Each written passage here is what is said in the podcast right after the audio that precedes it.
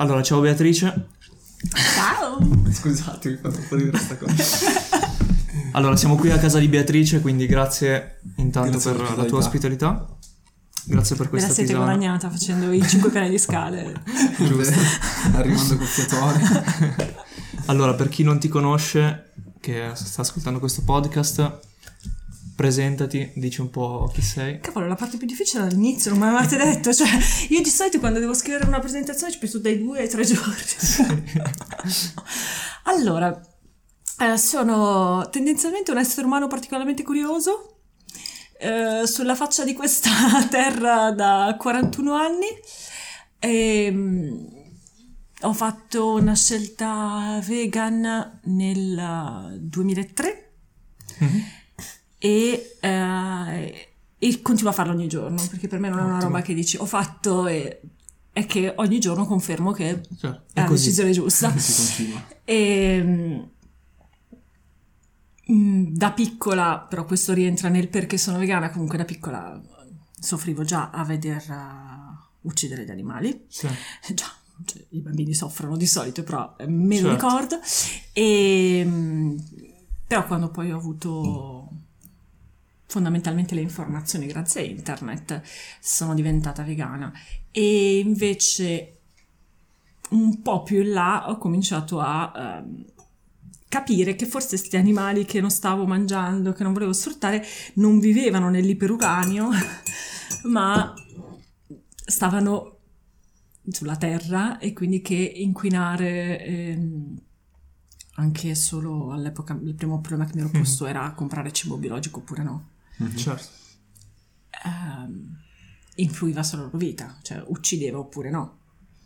E quindi questo man mano ehm, mi ha portato a fare ulteriori riflessioni fin quando 3-4 anni fa ho cominciato a vedere che qualcun altro in giro per il mondo, perché le prime cose che ho visto non riguardavano l'Italia, stava cercando, stava riuscendo, ecco, stava cercando, riuscendoci, ehm, di ridurre i rifiuti, in quel caso la prima cosa che ho visto erano rifiuti visibili, ma poi mi sono resa conto che Mhm. ce ne sono di nascosti e di invisibili, però diciamo lì erano i rifiuti visibili, quelli che si potevano vedere e che riuscivo ad avere un cambiamento significativo.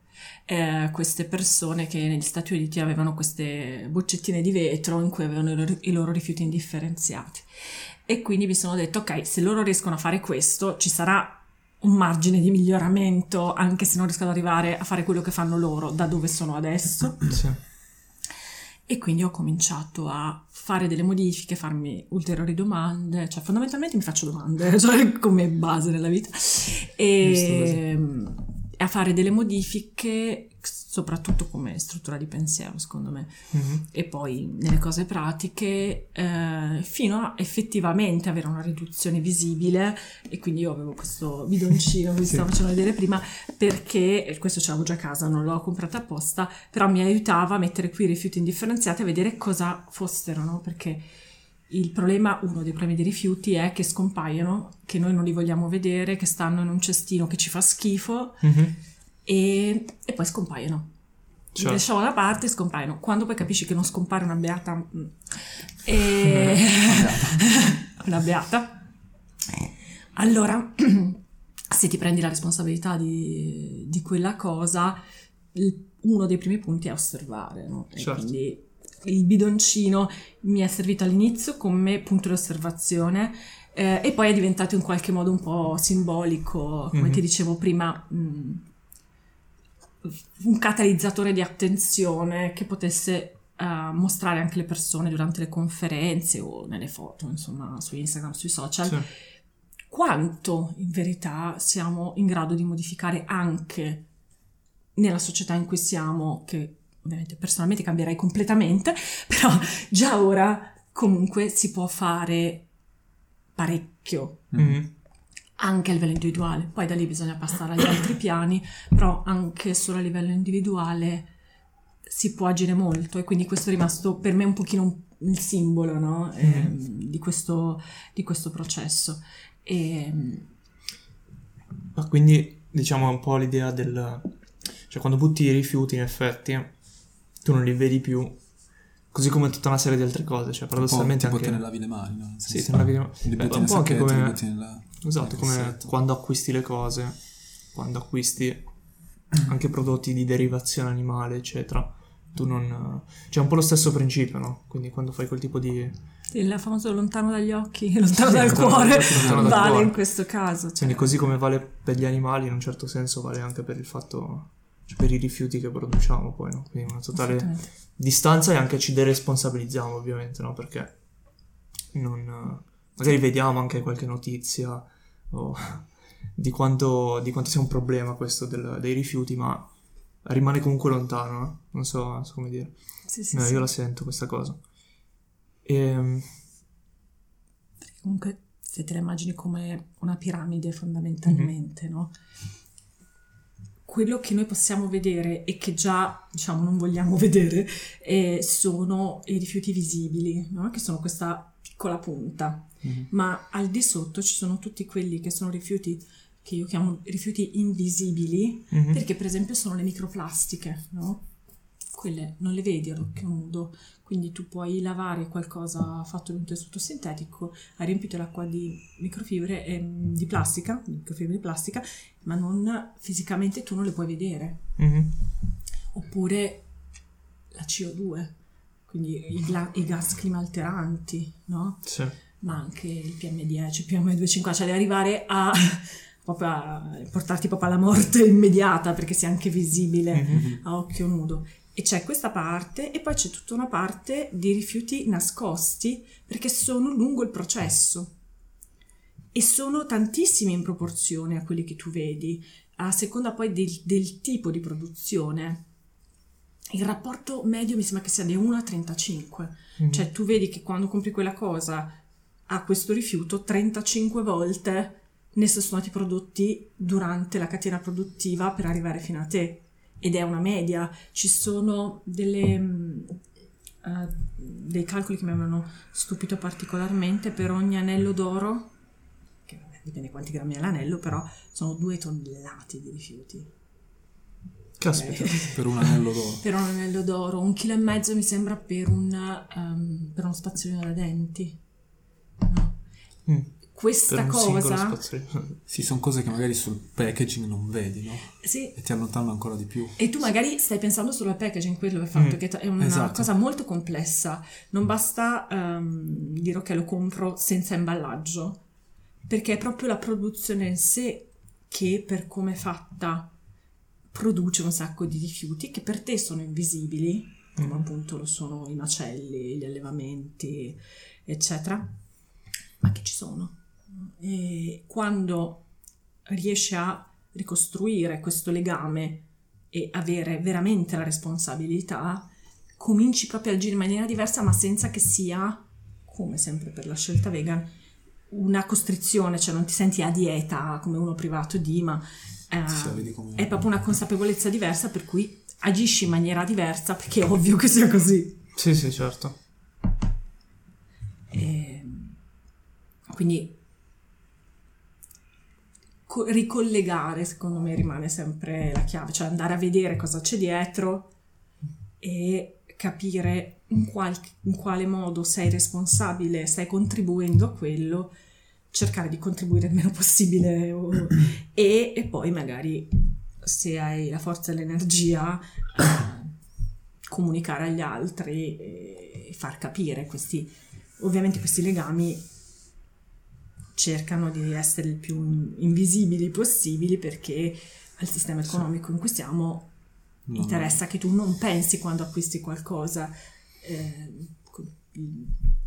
quelli che ti vendono le cose online mm, con un servizio di due ore di consegna eh, quello che stanno cercando di fare è non farti pensare. Mhm. tu devi avere voglia di acquistare qualcosa, nel frattempo tu sei convinto che sia necessario perché devono averti condizionato abbastanza Oh, da che tu pensi che sia necessario e che tu non riesca a distinguere veramente un bisogno, Mhm. eccetera. Devi fare l'acquisto e deve arrivarti in maniera talmente veloce da non avere lo spazio in mezzo per chiederti se si poteva fare in un altro modo, Mhm. se ti serviva veramente, eh, se c'erano altre soluzioni, a quale bisogno reale quella richiesta corrispondeva, se c'era uno stato emotivo Sì. sotto e non per niente un bisogno pratico e che quindi quel- quella cosa pratica non, non potrà mai rispondere a un bisogno emotivo. E, però se io questo tempo te lo comprimo il più possibile, non, non lo devi sentire. Mhm. Così ti arriva, tu ormai quella cosa ce l'hai, poi ti serve non ti serve, la userai non la userai, lo ne frega, perché Eh. i soldi intanto non hanno guadagnati e ti partirà ovviamente questa cosa per un'altra Sì. per un altro oggetto con lo stesso meccanismo, perché poi nella società in cui siamo il modello che viene passato è che qualsiasi necessità tu abbia c'è un oggetto che può risolvere.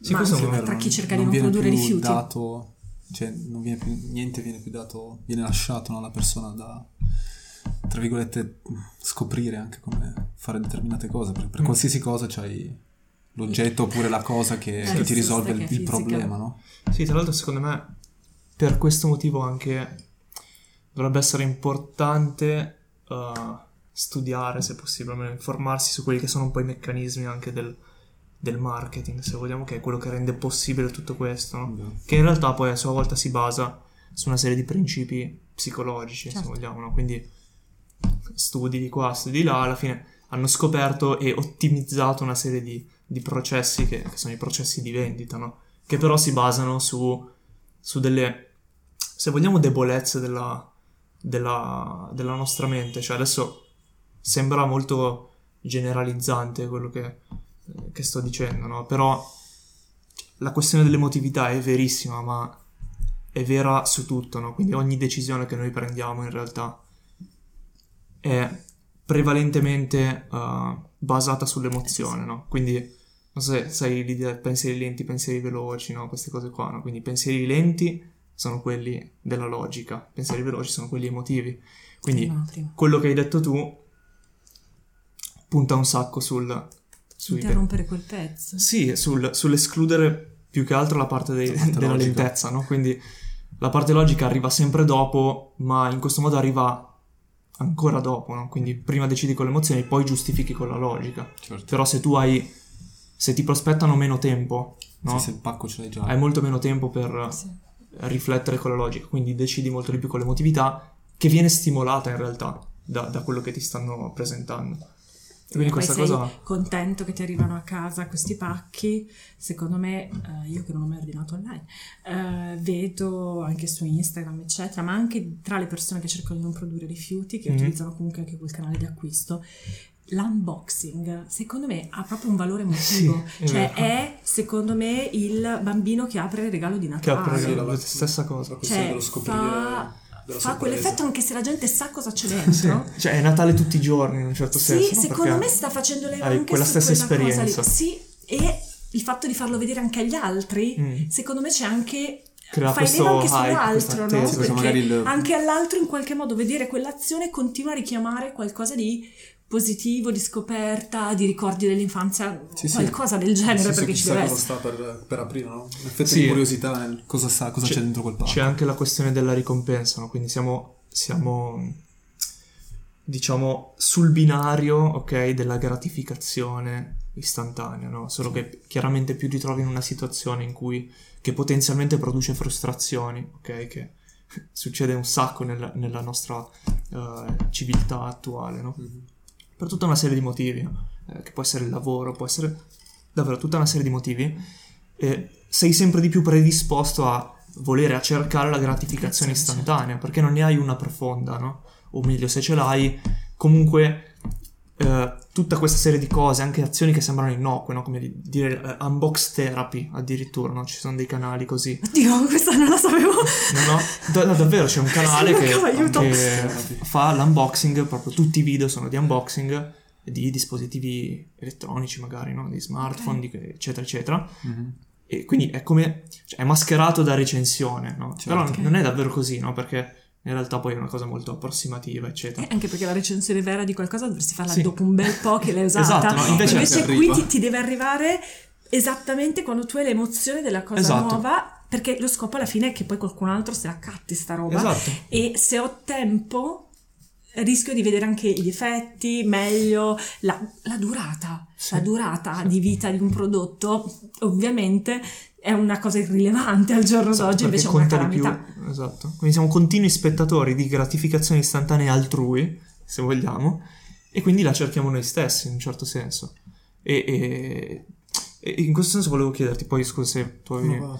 In questo senso volevo chiederti uh, qual è la difficoltà più grossa che stai trovando, che trovi nel comunicare tutto questo, questi, eh, questi valori. principi, questi valori, a- alle persone con cui comunichi, al mondo potremmo dire, no? quindi anche con la tua pagina Instagram ad esempio, con, con quello che scrivi, con quello che dici.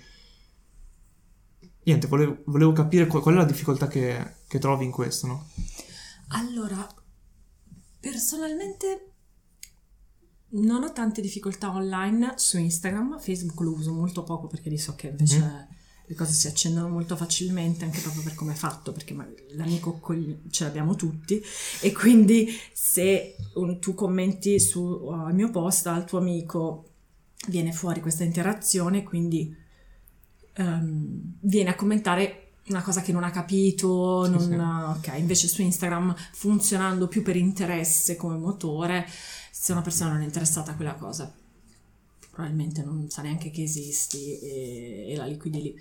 Ehm, nella vita reale e nel- nelle conferenze, ehm, diciamo, le cose di cui sono preoccupate le persone eh, sono più o meno sempre le stesse e sono tendenzialmente eh, che uno stile di vita differente da questo punto di vista costi più soldi, costi più tempo, non sia adatto a famiglie con bambini e abbia una ripercussione negativa sui posti di lavoro. Quante ore abbiamo per parlare di questi punti? Ci sono un po' anche i punti quando uno Sì, sì, sì. affrontano la- il tema vegan. Eh, esatto. Dici che sai che non ci avevo riflettuto, essendo Cioè, stato tempo, molto sfarzato cioè, di tempo. tempo, Ecco. denaro, praticità. Sì. Diciamo per tagliare coi tempi. Sì, Quindi non andare ad affrontare ognuna di queste obiezioni, no? perché quelle sono le obiezioni. Quindi proverei ad andare al succo della questione, no? che secondo me su come si stava configurando prima la discussione può diventare interessante, ovvero cioè il perché ci sono queste obiezioni, ok? Eh, e probabilmente lì si vanno a toccare i, va- i valori, se vogliamo, che quindi vai alla radice di questa cosa, no? Per- cioè perché io scelgo una cosa? Perché ho cioè sono centrato su eh, svariati valori che possono essere più o meno profondi, più o meno radicati o quello che è più o meno superficiali o no. E, però la questione è che man mano che tu hai una situazione in cui, come dicevamo prima, no, magari eh, sei abituato a... eh, non lo so, anche se, hai dei figli o, hai, o, o ti viene raccontato che essere vegan magari è più costoso, ecco, facciamo questo esempio. È chiaro che poi fai difficoltà ad- anche ad approcciarti al- all'idea del, del vegan, no, se vogliamo. Quindi anche, vale anche per lo zero waste. Però quello che...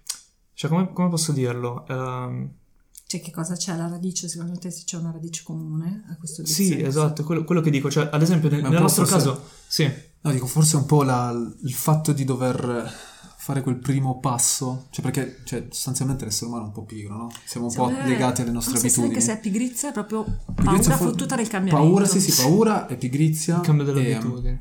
e, e poi anche proprio non voler fare quel primo passo, forse, o, o forse anche prima di quello manca forse una motivazione, no? Alla Infatti- radice, perché se tu sei motivato a fare qualcosa, se lo sai perché lo stai facendo, lì non dovrebbe essere un peso, un, o un fattore che non so, se ti richiede quei 10 minuti in più non è che è un peso farlo. Secondo me se sei motivato. Sì, cose. però sei... Cioè, ad esempio, sei legato emotivamente, ok? Alla tua abitudine. Ok? La tua abitudine Potrebbe allora, essere per quello. esempio eh, nel libro di Naomi Klein Il mondo in fiamme Mhm. mm, una parte proprio parlava del fatto che ormai le persone in qualche modo si identifichino cioè abbiano creato la propria identità in base a quello che acquistano Ok. cioè che ci sia un legame tra shopping e identità quindi se vai a toccare quella cosa lì si sentono minacciati Mhm. perché può essere che in una società consumista abbiamo sovrapposto quelle due cose, queste due cose, una abbia schiacciato l'altra e quindi tu non sai neanche più chi sei se non puoi acquistare le cose che sei abituato ad acquistare. Però secondo me appunto sono diverse cose che si mettono insieme. Sicuramente c'è una grossa paura del cambiamento che ci sto ragionando ultimamente è anche una paura di esclusione sociale. E la paura Molto. è un'emozione, tra l'altro, quindi... Cioè la... Cioè, è molto forte. È forte. Io quando ehm, ho, letto, eh, ho letto la lettera di Marina Berati ai vegetariani, allora io ero vegetariana a quel punto tipo da un anno, più o meno, e quando ho letto quella lettera ero in ufficio, ancora lavoravo in ufficio, ho pianto. Mhm. Si vede che non stavo lavorando, comunque ho pianto. Ehm, ma io sto cercando ultimamente di capire quali componenti facessero parte di quel pianto. Secondo me una parte era sì per gli animali, nel senso mi accorgo che comunque anche se ero vegetariana stavo facendo del male per le catene produttive agli animali. Ma secondo me c'erano un altro set di cose emotive in mezzo, cioè anche proprio la paura dell'esclusione sociale. In quel momento io stavo ancora litigando con mio padre, con la società per eh, aver fatto un passaggio ed essere diventata vegetariana e leggere che quella cosa non era sufficiente, secondo me io stavo piangendo anche proprio per la paura dell'esclusione sociale e di cosa sarebbe cambiato nella mia vita Mhm. con questa, con questa scelta. Già che quella di prima mi aveva comunque messo in, in, eh, in situazioni relazionali diverse. E quindi secondo me quella componente emotiva lì ha, ha una valenza. In più probabilmente noi non, non riusciamo neanche più a immaginarci un modello differente, no? E quindi per forza noi ci stiamo immaginando la vita in cui dobbiamo lavorare otto ore e ehm, cioè è proprio mm, che non riusciamo a immaginare un modello differente Mhm. non riusciamo neanche a immaginarci dei posti di lavoro che già posti di lavoro a me non piace come termine, comunque di fare delle attività che contribuiscano alla società senza fare danno a qualcosa, a qualcuno. No? Sì, Questo sì, sì. per me sarebbe una, ehm, quello che io vorrei che si fosse chiamato lavoro, qualcosa che dà dei soldi a qualcuno, nel frattempo sta facendo male a qualcun altro, io comincerei a chiedermi di chiamarlo in un altro modo. Mhm. E quindi se mi devo immaginare dei tipi di attività che non facciano danni, le persone, per esempio, tutto il mondo della riparazione, del fatto che ci servirebbe un sacco di persone che mettano i nostri edifici in condizioni in cui consumino pochissimo dopo, ci pensa nessuno, perché siamo abituati a fare cose nuove Mhm. e che il reddito e i soldi vengano da questa cosa qui e non dal curare quello che hai e cercare di farlo durare il più possibile, per esempio, no? Ehm, la parte che riguarda i figli, cioè io a me quello che viene da dire di solito a chi ha figli è può essere più complicato per alcune cose, soprattutto sempre per come organizziamo la società, le normative che ci inventiamo, eccetera. Ehm, però dovresti avere una motivazione maggiore. Cioè, io Mm. se me ne vado domani non ho lasciato qui nessuno nei casini che ci ho messo io. Se hai dei figli dovresti avere ancora più motivazione.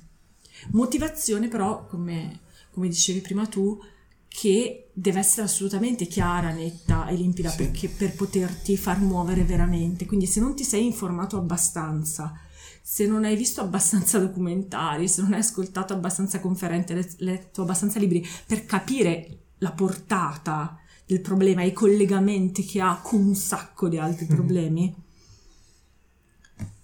ti sembrerà sempre più difficile quel pezzettino lì perché non hai presente con cosa lo stai confrontando.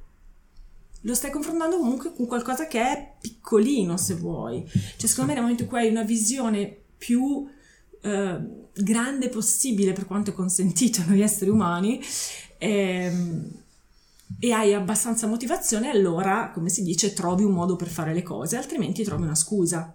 Mhm. E ehm, non so dire quanto, diciamo, consapevolmente o inconsapevolmente utilizziamo alcune argomentazioni come scuse.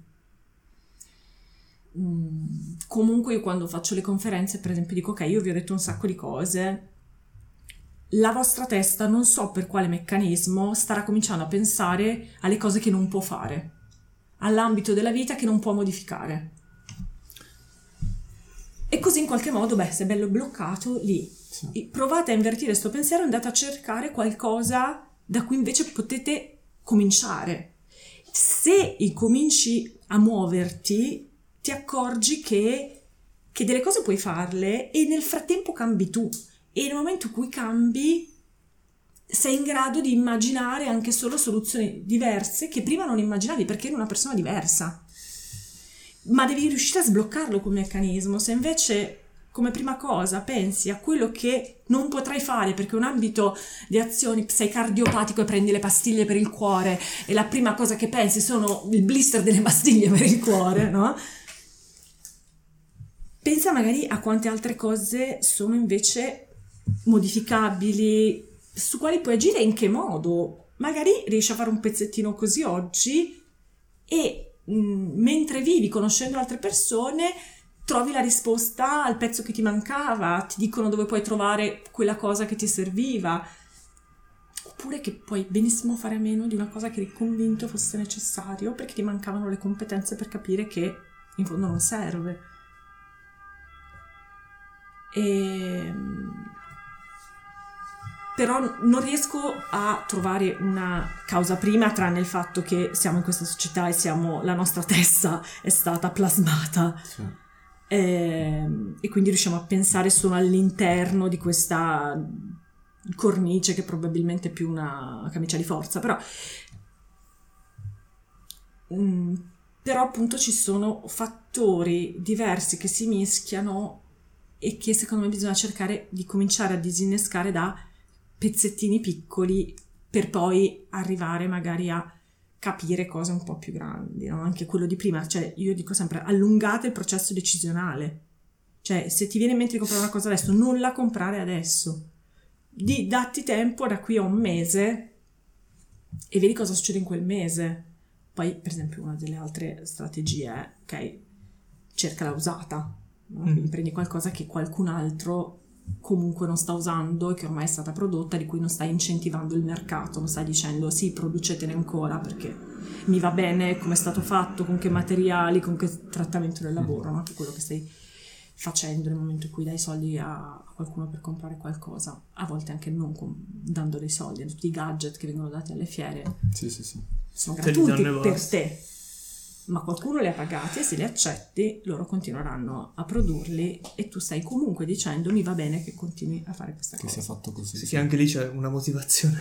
cioè, te li danno perché quando ti viene dato qualcosa sei più...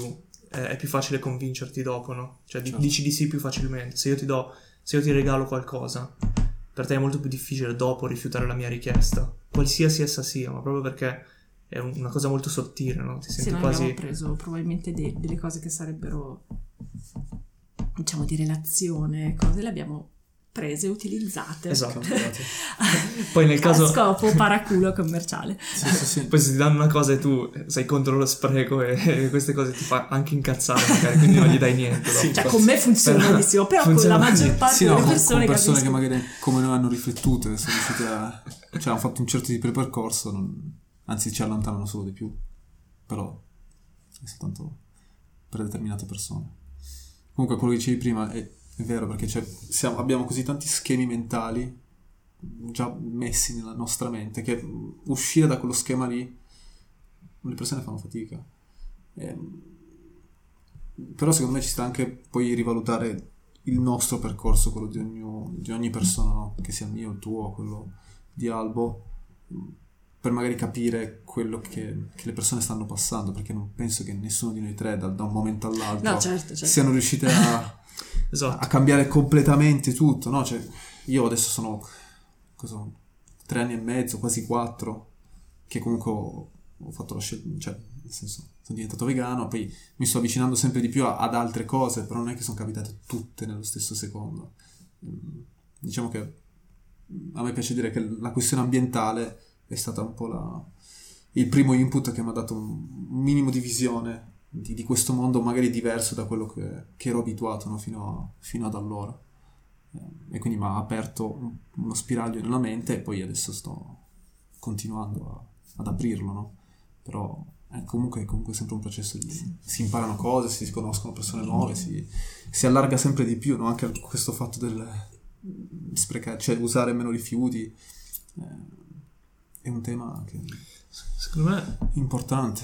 Cioè io penso che, cioè pensando anche al mio percorso personalmente, poi non so voi, ci dipende anche molto dal, eh, se vogliamo, dal, dal, dal, centro delle persone, ovvero quello che, uh, che cioè, diciamo io metto al centro della mia vita, no? Certo. Nel senso, come dicevi tu, no? Prima un cardiopatico magari eh, la sua preoccupazione più grande certo.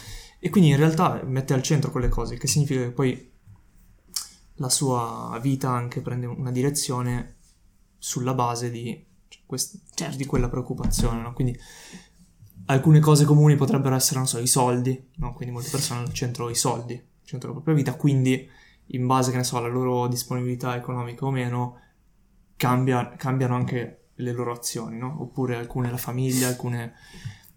Quello, quello che voglio dire è che adesso probabilmente... Eh, ah, non ho dei dati a supportare questa cosa, no? Però avendo molti stimoli ovunque, sì. se vogliamo, eh, e dato che comunque viviamo in un contesto che predilige il profitto economico comunque, no? quindi le varie aziende, tutti stanno sfruttando questa, questa possibilità di... Uh, cioè stanno, sono ormai sal- saltate sul vagone del... Diamo, cioè dei, dei, dei, super stimoli alle persone, sì. no? quindi internet, social network, uh, tv, tu, eccetera. Crea tutta una serie di cose per cui si perde un po' di vista magari un... cioè quasi il centro div- diventano cose molto, molto più, più, più rapide se, se vogliamo, no? anche cioè, potrebbe banalmente essere il piacere, il piacere di avere qualcosa di nuovo, no? E, e non è banale questa cosa secondo me perché rende più difficile in realtà fare, o no, questa è la mia sensazione, rende più difficile fare un discorso magari sui, su Uh, non lo so, ad esempio sul, sull'empatia verso gli animali, mm. no? Che ne so, nel caso del, del veganismo. Uh, a maggior ragione diventa quasi uh, ridicola la cosa, no? Per chi invece è abituato ad avere magari come centro un po' di più la, la, la parte del piacere, una parte, una questione estetica magari legata alla cucina, adesso mi viene in mente. E, e quindi la cosa difficile è proprio quella, cioè che tu non stai parlando magari con una persona che ha, tra virgolette, in quel momento, in quella fase della sua vita, ha al centro magari eh, i valori per, per, quanto riguarda mm. gli animali, eccetera, oppure il, anche l'ecologia, no? Cose, cioè, e quindi magari per quanto possa intuire la, l'importanza di, que, di, quel, di, quell'argomento, non la sente così tanto, no? Quindi secondo me la difficoltà è arrivare a far sentire tanto questo, l'importanza di questi temi a, alle persone, una persona che è in una fase, che, cioè non è, non è arrivata lì, ok? E non so se è chiaro, sto facendo fatica ad esprimere questo concetto, sì, sì. però... Perché in generale non sanno... Capisco cosa intendo. Um, diceva... e, oh, scusa. Piccola parentesi, e, e uh, cioè, c'ero anch'io, c'eri anche tu, immagino anche tu, prima, sì, cioè eh, n- non eravamo in, in, una posizione di sentire queste cose come una priorità, no? Non so... Non so. Al sì, sto cercando di ricostruire. Aspetta, uh, mm. ti dico quello che mi stava venendo in mente prima, poi cerco di riprendermi. Pardon. Sui um, valori, uh, avevo sentito questa. sono andata a questa festa della filosofia e in uno scambio tra due filosofe eh, mi sembra si dicessero proprio che avevano provato a fare degli studi, insomma, e quando chiedi che valori hanno le persone, proprio non lo sanno. Mm-hmm. Cioè, è che abbiamo creato un modo di vita per cui le persone proprio non si ascoltano, non sanno, ma neanche sanno come stanno loro. Ok. Figurati se sanno che valori hanno, cioè non, certo. non... Ma se ci pensi, cioè siamo cresciuti in un modo che è continuamente prepararti allo step successivo e poi prepararti al mercato del lavoro in cui dovrai fare quello che qualcun altro ha deciso, cioè alla fine vengono preparati per diventare dipendenti di qualcuno sì, che ha aperto sì, un'azienda. Sì, e, ed è sempre fuori da noi il, il sensore, se vuoi. e se non prendiamo quel sensore, non lo rimettiamo dentro e ascoltiamo quello che sentiamo e ci ricolleghiamo quindi a noi e a quello che abbiamo intorno in maniera vera, è proprio difficile perché tutto, come per me appunto era l'ambiente, prima era è uno sfondo, no? Non, Sì, sì. non- boh, solo Certo. attraverso appunto pensare agli animali ho pensato, cioè prima che pensare a me, capito? Non mi stavo ponendo il problema della mia di salute, Mhm. eh, ma pensavo, e beh, in effetti però gli animali come fanno se il loro ambiente è inquinato? Poi che io sia un animale anch'io non ci avevo riflettuto. No, ehm, quindi questo centro probabilmente non sappiamo dove sia. Certo. Abbiamo bisogno di riprendere, infatti nella mia vita per dire tra le varie cose ho studiato discipline olistiche, per un po' mi sono occupata di massaggio, perché per me è importante tenere insieme i due aspetti, alcuni lo chiamano fioritura personale, fioritura collettiva, no? Mhm. Se non sei connesso anche solo con come stai, non, mm, non riesci a sentirle le altre cose, no? Quindi hai bisogno di riprenderti la consapevolezza di te e smettere di essere manovrato dalle- dagli altri che però invece lo sanno che hai delle emozioni Certo. e quindi Sanno come sfruttarle per farti vendere cose, Sì, farti senso comprare forse cose. Nel senso, cioè, se, se non riesci neanche a avere dell'empatia per te stesso, è difficile che poi la provi per altre persone o cioè al- altri animali in generale. Quindi si ricollega un po' al discorso. Sì, ma anche fermarsi. Cioè, anche lì, eh, fermarsi un attimo, no? Sì, A sì. pensare. Cioè, la questione è che in questo modo, no? Anche il- la proposta del, del cambiamento, anche le proposte di cambiamento, quindi eh, diminuire i rifiuti eh, o, o provare ad eliminarli e eh, diventare vegan, adesso ne dico due, eh, diventano, eh, come dire, si ottengono tramite delle ragioni che in realtà non sono, cioè che sono abbastanza anche superficiali, no? che portano secondo me a delle situazioni in cui, o, che- o meglio, che, che sfruttano le- delle dinamiche che in realtà sono le dinamiche dannose in cui ci troviamo. Comunque, capito cosa intendo? Sì, sì, certo. Quindi sì, magari sì, si, sì, arriva al, al greenwashing o al, Sì, sì, sì. al eh, washing. capitalismo green, esatto Sì, sì, sì. cose del genere. E e quindi la cosa paradossale è questa, che in realtà eh, la, la cosa più difficile secondo me per noi è che ci troviamo in una situazione in cui eh, noi stessi rischiamo di proporre questi cambiamenti con queste dinamiche, ok? Cioè ora non dico che, che- che tu lo faccia o che No, noi lo ok, sì, facciamo. sì, però capisco Capito? io. Quindi Sì, c'è la tendenza magari. la cosa ancora più complessa su, su cui ragionare è che ti trovi magari a eh, far parte di un movimento, quindi che ha tan- ci sono tante persone in questo movimento, no? Vegan, eccetera, ma di fatto eh, non, cioè è come Sì, è come se la soluzione che proponi poi rientra in quei limiti che, che magari tu stesso stai cercando di, di- di abbattere, no? Sì, o magari non stai neanche cercando di abbatterli in realtà, Forse perché sì. non... Cioè, ti con- cioè, è, proprio, è proprio il paradigma che c'è alla base, no? Se tu, tu- tu non sai che, che- che- che il tuo paradigma... Cioè che, che il tuo paradigma Sì, sì, è quello e quindi eh, magari, non lo so, dici...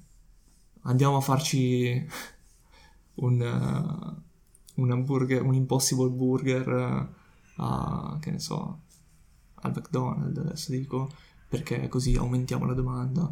Che, cioè, che poi anche noi facciamo questo discorso, ma non è Sì, quello sì, il punto, no? Però quello che dico è che alla fine magari la soluzione risulta limitata a questo tipo di ragionamenti, no? E, però probabilmente perché c'è tutto quel discorso alla base, no? Che, che facevate prima. Sì, perché secondo me sia di interiorità, se vogliono, ma anche proprio di eh, mh, sistema autonomo, cioè di riuscire a pensare autonomamente. Cioè, se ti hanno educato tutta la vita a rispondere a qualcosa che arriva dall'esterno e fondamentalmente a non pensare, perché a Sì, sì, scuola ti, ti dicono che tu, questo è il testo e tu mi devi ripetere esattamente quello che io penso di questa cosa, no?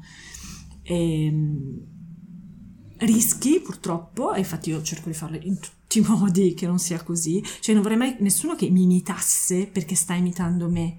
Cioè, rimettete in discussione tutto quello che vi sto dicendo, andate ad approfondire, mettete, contestatelo, perché è lì che se hai sviluppato un tuo sistema autonomo, al prossimo che arriverà, tu da te saprai gestirlo, altrimenti hai seguito un'onda il prossimo che arriva con un sistema più raffinato di manipolazione ti sposterà dal suo punto. Infatti io Sì, litigo, perché- diciamo, spesso con chi vorrebbe utilizzare gli strumenti, se vuoi, del marketing, insomma, per convincere le persone a spostarsi da un, com- da un comportamento all'altro. Mhm. Se io non ho cambiato in qualche modo la struttura interna con cui la persona prende Sì. decisioni, si interfaccia con il mondo, io posso convincerti oggi a usare la borraccia, ma domani arriva uno più bravo di me nel il punto. marketing e tu ti risposti. Finché non sei, se quello che eh, non sono riuscita a fare, cioè se non riesco a arrivare al punto in cui sarai tu ogni volta a mettere in discussione, non ho fatto niente, cioè ho risolto questa settimana, Temporaneamente, sì. ma settimana prossima siamo punti a capo. Quindi è, è ancora più profondo ovviamente Mhm. da risolvere, cioè io ti posso dare le informazioni, vedere, dirti che percorso ho fatto io, dirti quali soluzioni ho trovato io, quali ricerche sto facendo io, ma sicuramente la cosa più importante è che ogni persona ritorni, ritorni sia, perché probabilmente non siamo mai stati, nel senso che dalla nascita ci formano così, Mhm. a, a- ad avere un pensiero, cri- un pensiero critico, a guardare intorno veramente con i suoi occhi, cercare di togliersi, perché ce l'abbiamo continuamente, cioè cercare di togliersi filtri che, che ci sono stati appioppati e non si finirà mai. Però se la persona entra in quel processo c'è una speranza.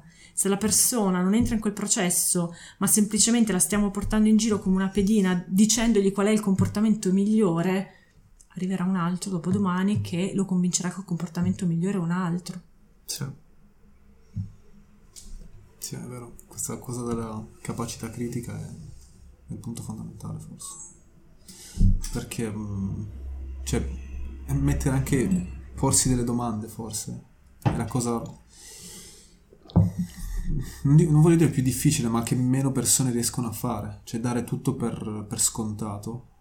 Mm, Perché l'hai sempre fatto così, perché sei stato abituato a fare così, perché i tuoi genitori ti hanno detto che è così che è da fare e quindi continuare eh, e non mettere mai le cose in discussione è, è devastante proprio anche per la persona stessa perché cioè, poi è come se stessi Cioè, non cioè, sai sta- neanche chi sta- sei tu. sì, cioè. stai andando avanti però non, non, non sai neanche poi capire se effettivamente sono, quelle cose che stai facendo rispecchiano il- la tua persona anche pro- proprio perché magari non, non ti conosci eh, oppure sono dettate da qualcun altro come, come lo sono nella nostra società molto spesso che sia dai In genitori, cosa, insegnanti C'è gente che fa figli e non si è mai chiesto se li voleva o no, semplicemente si fa così.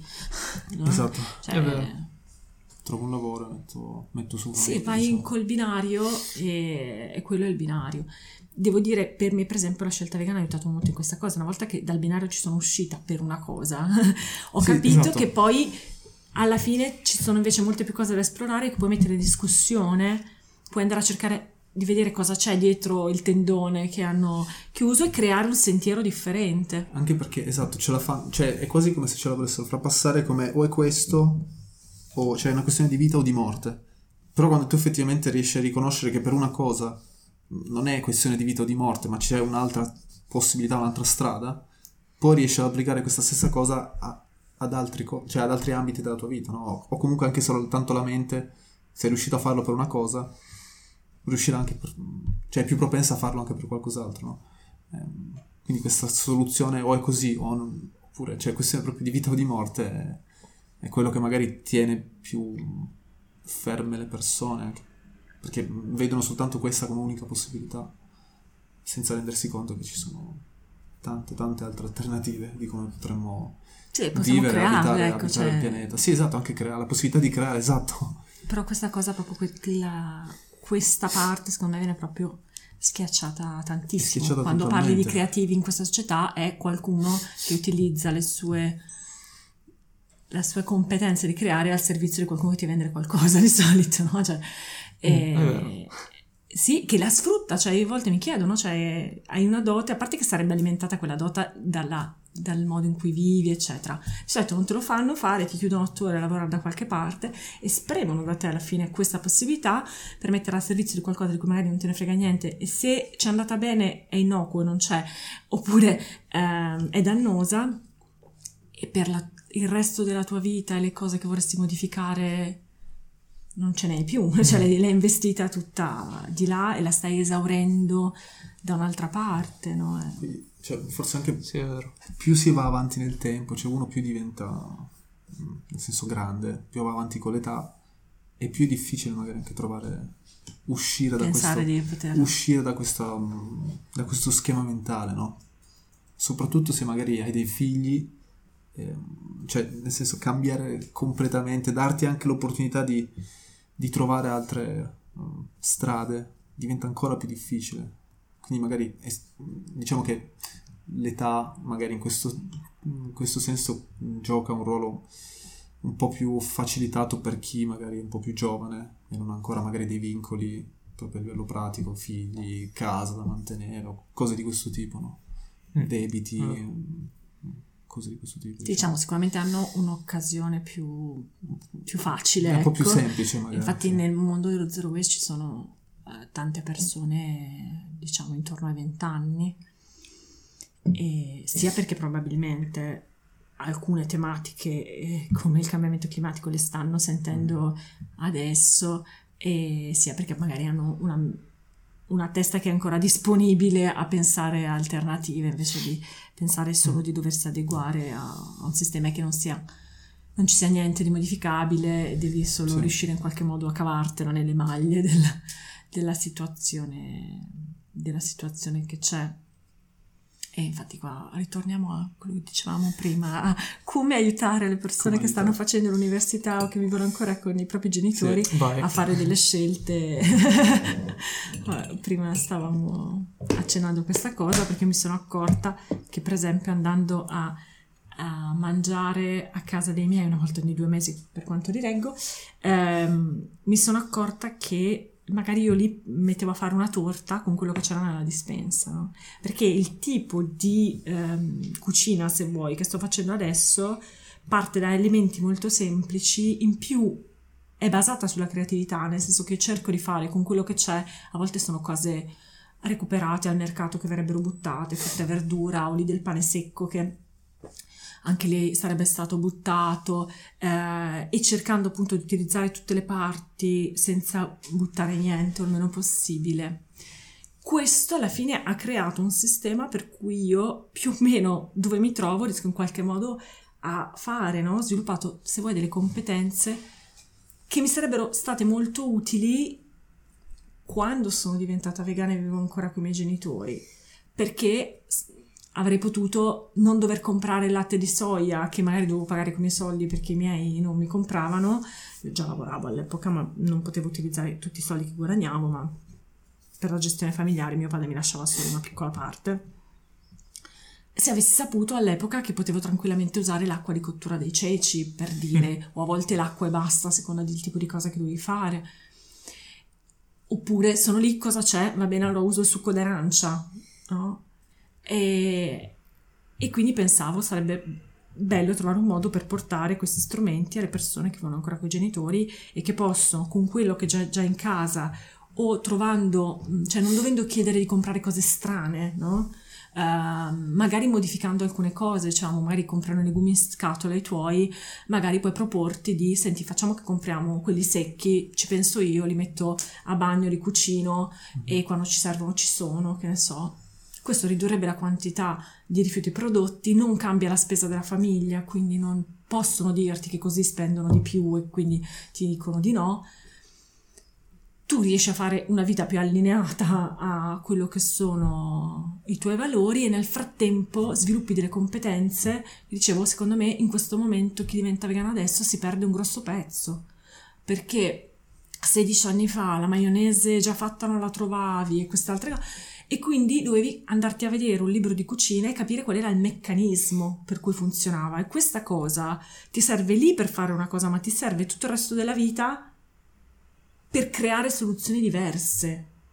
Allo stato attuale è più facile cambi solo uh, scaffale al supermercato perché va ancora nei supermercati ma se è più facile in quel momento e non sto dicendo che non vada fatto, dico ok, magari al momento riesci solo a gestire quel passaggio lì perché è già troppo difficile per te, però se ti limiti poi a quello ti stai perdendo una grande occasione di acquisizione competenze, elasticità mentale e altre cose che ti servono ad un sacco di altre cose poi nella vita, veramente un sacco di altre situazioni.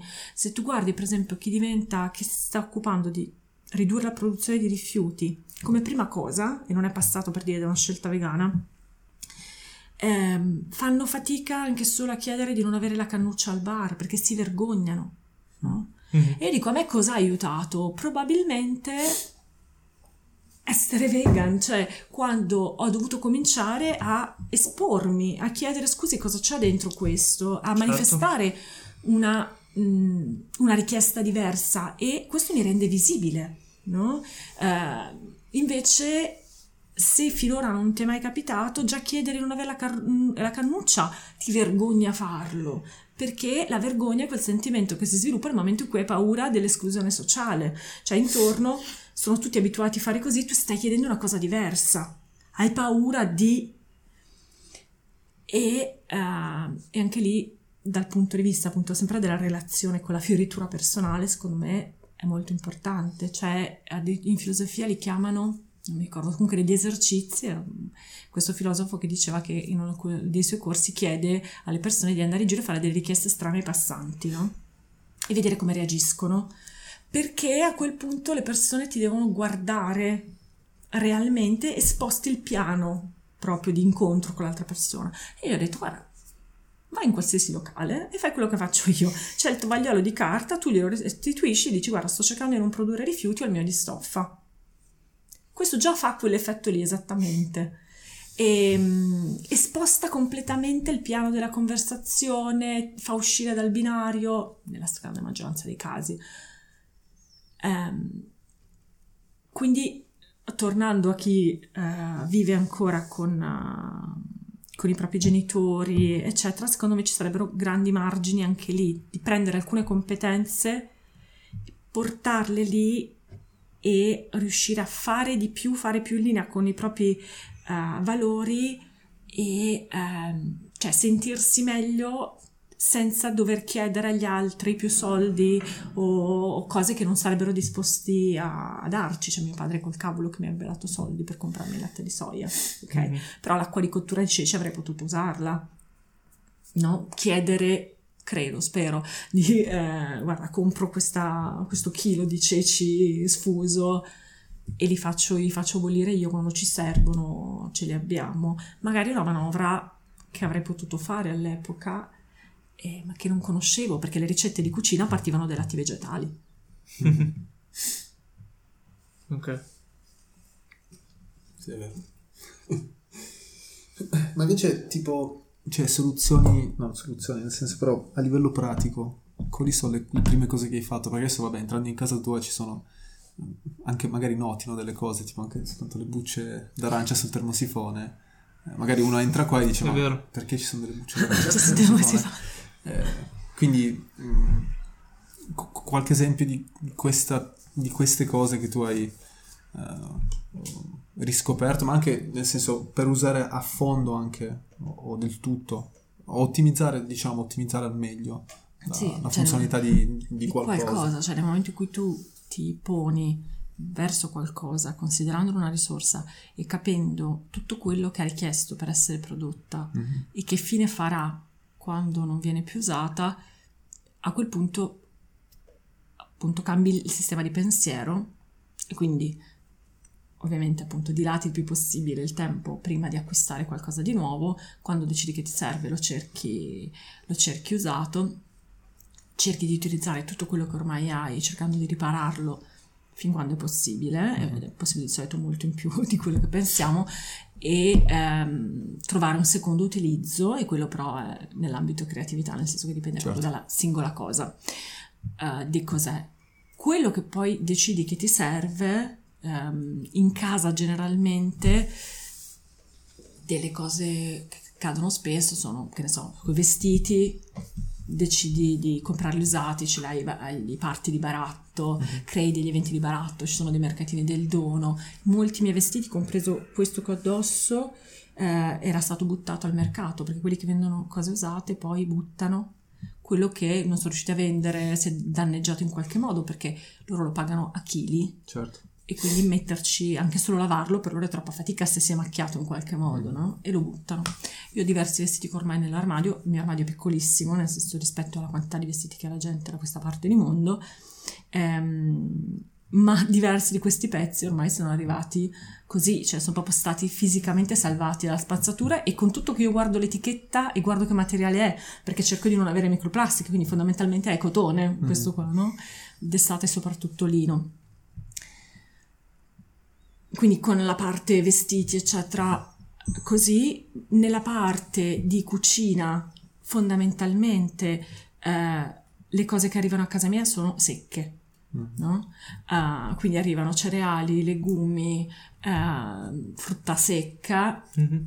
con, e frutta e verdura e con quelli costruisco le altre cose cercando di farlo in maniera più pigra possibile perché sono pigra ehm, quindi che richiedano meno tempo possibile meno sbattimenti se vuoi no?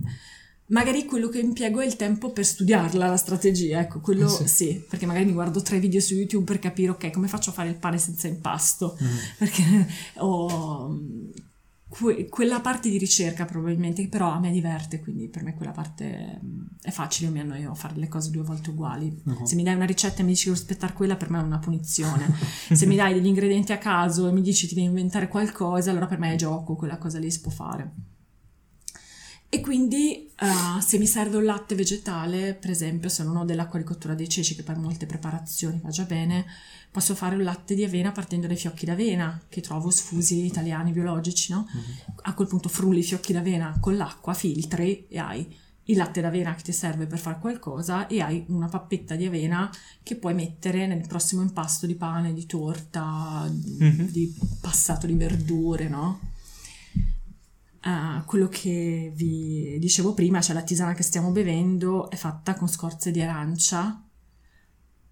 Ho comprato delle arance biologiche, quindi ovviamente ho mangiato l'arancia, ma la buccia prima l'ho grattugiata in modo che con la parte più esterna posso fare un olio aramo- aromatizzato che mi serve quando faccio le torte. Mhm. Così non devo usare degli aromi o magari quel giorno l'arancia in casa non ce l'ho eh, e invece ho un olio che già è al sapore di Sì, di arancia e ha già le parti di arancia.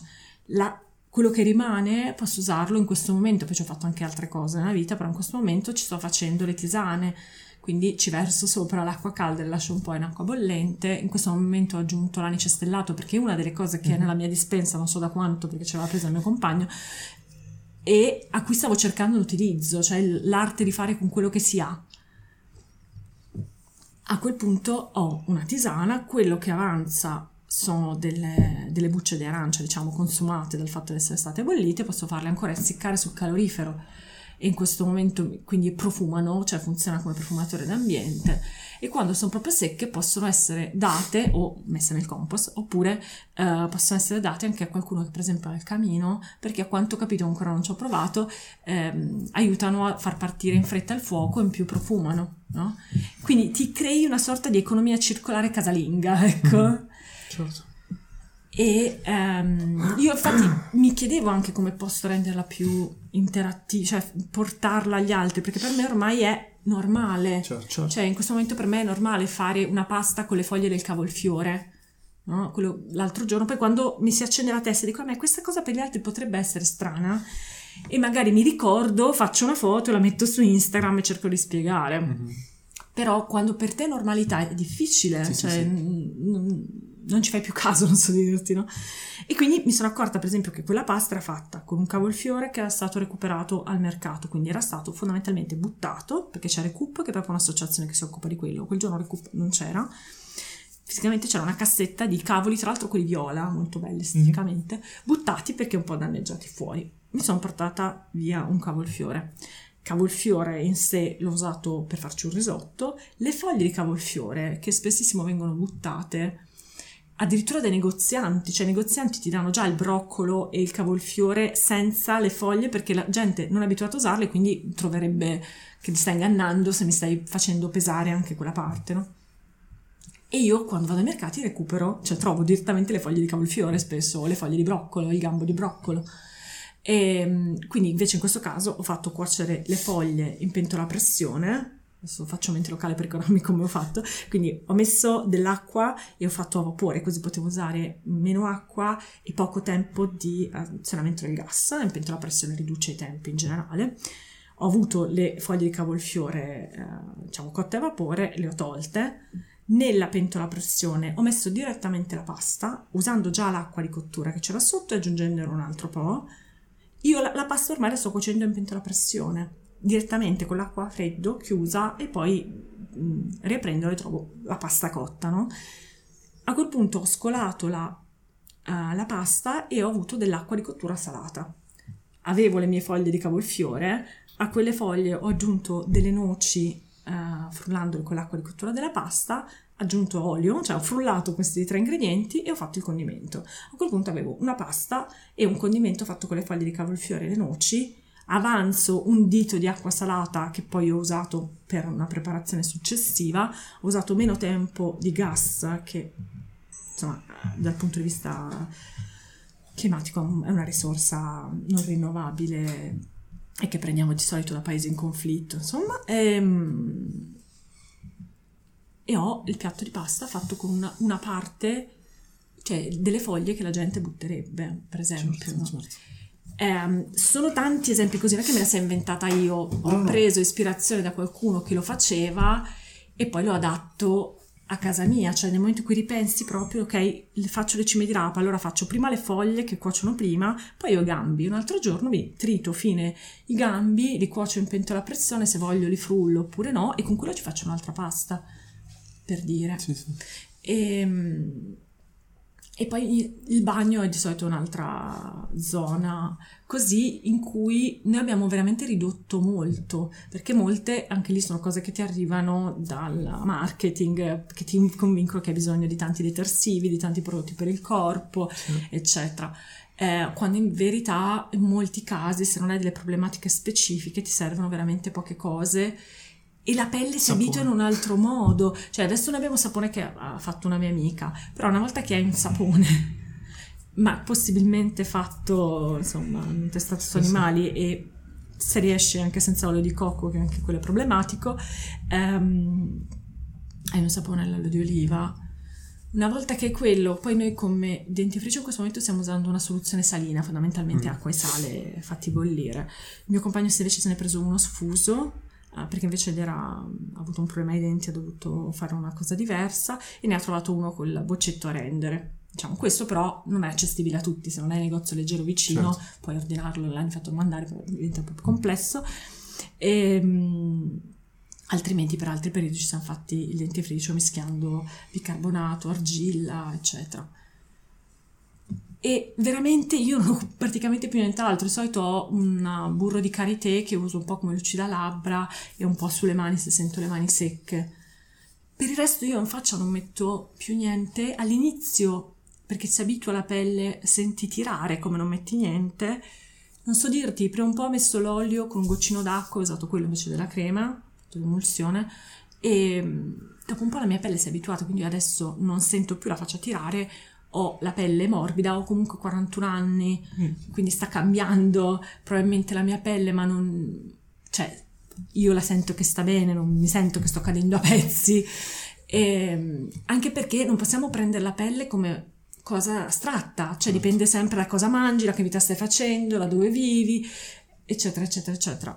Eh, noi abbiamo deciso per esempio di non usare più la carta igienica, di lavarci direttamente, io poi ci sono un po' di altre cose. Lo shampoo solido, per un po' io proprio ho usato il metodo solo acqua mm. e ha funzionato, sia io che mio compagno, ha funzionato per un periodo. Secondo me poi c'è stato un momento in cui ero troppo stressata e i miei capelli si uh, ungevano di più.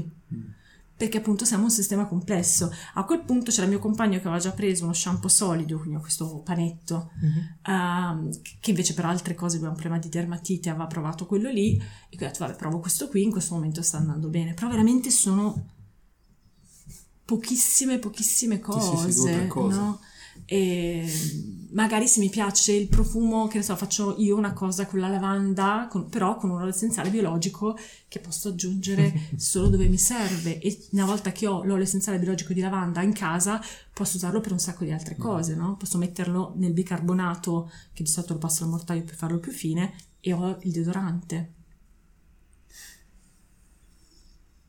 Sono tante piccole cosine se le guardi in una casa. Al di fuori, quello che faccio è portarmi dietro i miei contenitori Mhm. per non usare usa e getta e chiedere ai locali come funzionano le cose, chiedere di sostituire. Certo. Questo devo dire ha funzionato molto anche come modo per portare un messaggio, cioè io ho intavolato un sacco di vero. chiacchierate con gente che ha iniziato a seguirmi su, Che poi è social. Cioè, è interessantissimo proprio vedere anche nello specifico che cosa, cosa fare, eccetera. C'è una cosa che... Ma infatti, a proposito di questo, è interessantissimo vederlo. Cioè, io la prima volta che mh, ti ho trovata sui social o comunque sono stato esposto a- ai tuoi profili, mi sono chiesto, questa ragazza di sicuro avrà un canale YouTube, no? Nel senso sarebbe fighissimo, vado a cercarla. E non c'era. E poi dopo un po', penso più di un anno, che ho ascoltato il tuo podcast, eh, dove c'è una puntata dove parli proprio della- dello spazio virtuale, no? E quindi affronti questa cosa e ho detto, ah, ecco perché non ha un canale YouTube. Quindi se vuoi magari approfondire questa, questa questione Vai, qua per, per magari spiega. chi non Bello chi non- perché approfondire per chi vedrà su YouTube questo video sarà, sarà molto divertente. Eh, allora, siccome tutto, nel momento in cui ti accorgi che tutto ha un impatto, eh, scopri un sacco di cose, tra cui per esempio eh, quello, l'inquinamento dovuto alla- ai data center, Mhm. che sono queste- questi posti in cui sono custoditi i server che eh, contengono i contenuti che noi mettiamo online. I data center in sé possono essere sia alimentati con tipi di energia prodotti in maniera diversa e al momento, allo stato attuale, a livello globale, eh, l'energia non è prodotta in maggior parte da fonti rinnovabili, ma solo purtroppo in minima, minima parte. Per il resto arriva da fonti fossili, energia nucleare. E eh, in sé quindi stanno consumando, in più consumano molto perché devono essere continuamente raffreddati, Mhm. cioè devono stare a una temperatura molto bassa perché si surriscaldano. molto- Quindi da questa parte di mondo, a quanto ho capito, uno dei, dei fattori di inquinamento eh, sono i data center. Sì. Non ne siamo consapevoli proprio per niente, sempre perché insomma conviene a tutti che sia così, Sì, poi è molto etereo. economicamente. Eh sì, No, anche infatti perché lo associa a uno spazio virtuale che- che, non esiste, però poi a livello fisico c'è un Esiste, posto virtuale. Non, è- non è esattamente. virtuale, ma è fisico. E infatti io quello che certo. cerco di spiegare alle persone, cioè non è virtuale, non è veramente virtuale. Quindi io cerco di usarlo con più consapevolezza possibile. Ehm, quindi se ho accettato di registrare eh, questo per me, cioè io non lo faccio ogni momento, no? Non ho un canale YouTube perché la mia sensazione è che per il tipo di cose che potrei produrre in questo momento sarebbe qualcosa di una qualità troppo bassa, Ok. e quindi occuperai- occuperei uno spazio energivoro eh, che è esattamente il contrario di quello che voglio fare, no? Quindi, per esempio, ho deciso di provare a registrare quel podcast perché mi sembrava avere un impatto inferiore. Mhm. Però poi avere la consapevolezza, cioè io quello che invito a fare le persone che hanno un canale YouTube è, le avete mai riguardati i vostri contenuti e avete pensato magari questa cosa? Lo so che è terribile eh, perché a livello di identità è qualcosa Sì, che hai sì. prodotto tu. E dire no, in effetti questa cosa in questo momento non ha più senso che ci sia online. Cioè non ci stiamo dando un budget. Dici ok, io posso occupare X spazio. Quello che sto cercando di fare per esempio con il mio profilo Instagram, lì è abbastanza semplice non voglio più di 500 foto, in questo momento sono 300 e qualcosa sul mio profilo.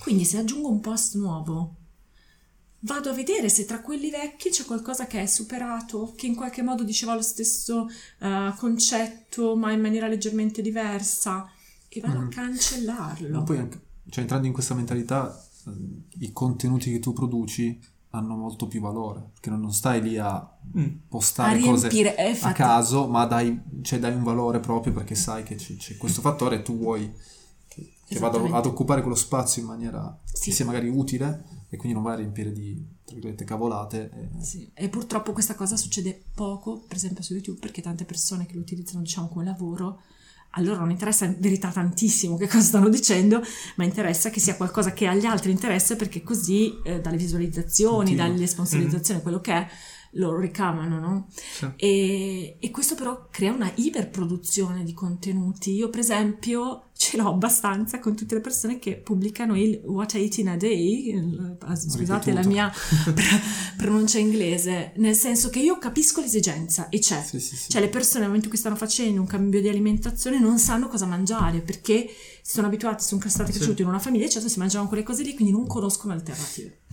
Può essere utile. Però Sì. spalmarlo così tanto, cioè magari fai una cosa più di qualità e concentri in qualche video dove insieme fai vedere un po' di cose che mangi, oppure decidi di utilizzare un altro canale social che ti permette di fare una foto e fare la descrizione. Mhm. Eh, vedo molte persone su YouTube che ormai ca- mh, pubblicano, lasciamo perdere quelli che ne pubblicano uno al giorno, ma quelli che pubblicano due contenuti alla settimana, a prescindere da cosa siano, no? Ma- No, No. Noi, noi pecchiamo ta- tanto da questo punto di vista perché c'è proprio il nostro, il nostro piano sì, recentemente. contenuti è buttarli fuori su tutte le piattaforme Eh, dipende molto, cioè è, secondo me Da metterci di vista, pensiero e dire ok, sì. quello che sto mettendo Volevo Sì, porti no, una, que- una senso, questione. eh, è tanto veramente importante. Volevo proporti una questione, no? Cioè, allora, tu quando pubblichi un contenuto hai un impatto di un certo tipo, diciamo un impatto X. Ok, pubblichi un video su YouTube hai un impatto X. Come sai a sapere Però- il ritorno dell'impatto? Eh, la, questione, la questione secondo me non è tanto quella, cioè anzi sì, come fai a sapere il ritorno dell'impatto? Ma il punto è, magari pubblichi un video zero waste, ok? L'algoritmo di YouTube funziona che appunto vabbè premia la frequenza e la qualità dei contenuti, mettiamola Sì. così. Il che significa che se tu non hai, adesso vabbè per, per descrivere lo scenario, Sì. no? Se tu non hai questi due fattori, qui la frequenza dei contenuti, la qualità dei contenuti eccetera, l'algoritmo non ti premia, quindi il tuo canale mettiamo che rimanga molto piccolo, no? Mm. Quindi rimane Lo vedono in entro pochi. sì, entro il centinaio di iscritti, magari hai, che ne so, 10 video, molto di qualità, magari, cioè nel senso che ci metti tanto conte- cioè tan- tanti contenuti zero waste dentro questi 10 video, però è poco visibile, ok? Quindi magari un video raggiunge 100, magari un video, mettiamo che, che un video raggiunga 1000 persone, ok? E tu hai pubblicato 10 video, quindi hai inquinato meno da questo punto di vista. Magari nello stesso arco di tempo, che può essere un arco di tempo di un anno, pubblichi 300 video, no? Adesso lo dico paradossale, sono un- quasi un video al giorno, ok? Quindi l'algoritmo ti premia sia per... met- Mettiamo che riescano ad essere pure di qualità. L'algoritmo ti premia sia perché sono di qualità e perché sono frequenti. Quindi tu hai inquinato quasi 30 volte tanto, ok? Perché prima avevi 10 video, adesso ne hai 300.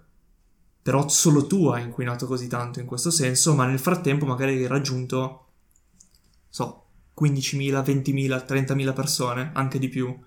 Mettiamo che tu raggiunga 100.000 persone che vengono impat- impattate, vengono influenzate dai tuoi contenuti zero waste. Quindi la domanda è... Cioè, capito cosa intendo? Sì, la domanda me- è, tu riduci il tuo impatto e giustamente dai un esempio da questo punto di vista, no? Eh, quindi è proprio la questione che mi pongo, cioè che di fatto è come... Cioè è vero che siamo, eh, tra virgolette, incatenati da, in questo sistema, quindi ogni cosa che facciamo ha un impatto, eccetera, però questa cosa potrebbe anche usata, essere usata per liberarsi da questa cosa, cioè quindi per aiutare le persone a... a capito cosa Secondo intendo? me sono un po' di cose insieme. Una, per esempio, il calcolarlo, l'impatto, no? Ah, Cioè, se non parti da quantificare? un dato, cioè, se io decido che, che il mio investimento in impatto lo sto togliendo dal mio di impatto ambientale, sono disponibile. Sono disponibile a non fare Sì. un viaggio aereo perché voglio registrare il podcast, Certo. per certo. esempio, no? Perché effettivamente è l'illimitato che non esiste, no? Mhm. E il- quello che dici tu è, è vero nel senso che non c'è un calcolo che tu puoi fare eh, che dice ok io ho inquinato X, le persone che mi hanno, eh, che hanno visto questi video hanno diminuito il loro impatto di Y, allora Esatto. l'equazione... Quindi. Quindi secondo me sarebbe meglio avere un criterio prudenziale quantomeno, Sì, sì, sì. no? Cioè, e dire ok, intanto magari non sentirsi tutto il peso del mondo addosso e dire ok, io comunque avrà un impatto limitato, ok? Cercare di usarlo al meglio possibile e... Uh...